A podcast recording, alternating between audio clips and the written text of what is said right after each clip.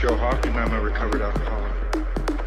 And I'm not the kind of guy you could tell, do, go as long as you want.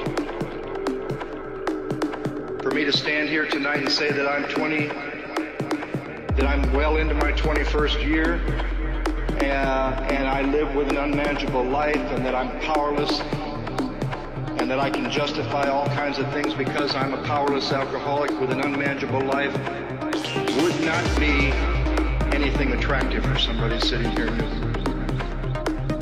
Something came between me and alcohol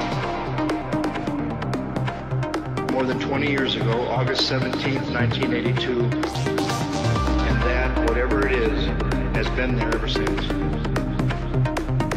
And I do not live an unmanageable life. If I do some stupid thing, it's not because I'm alcoholic.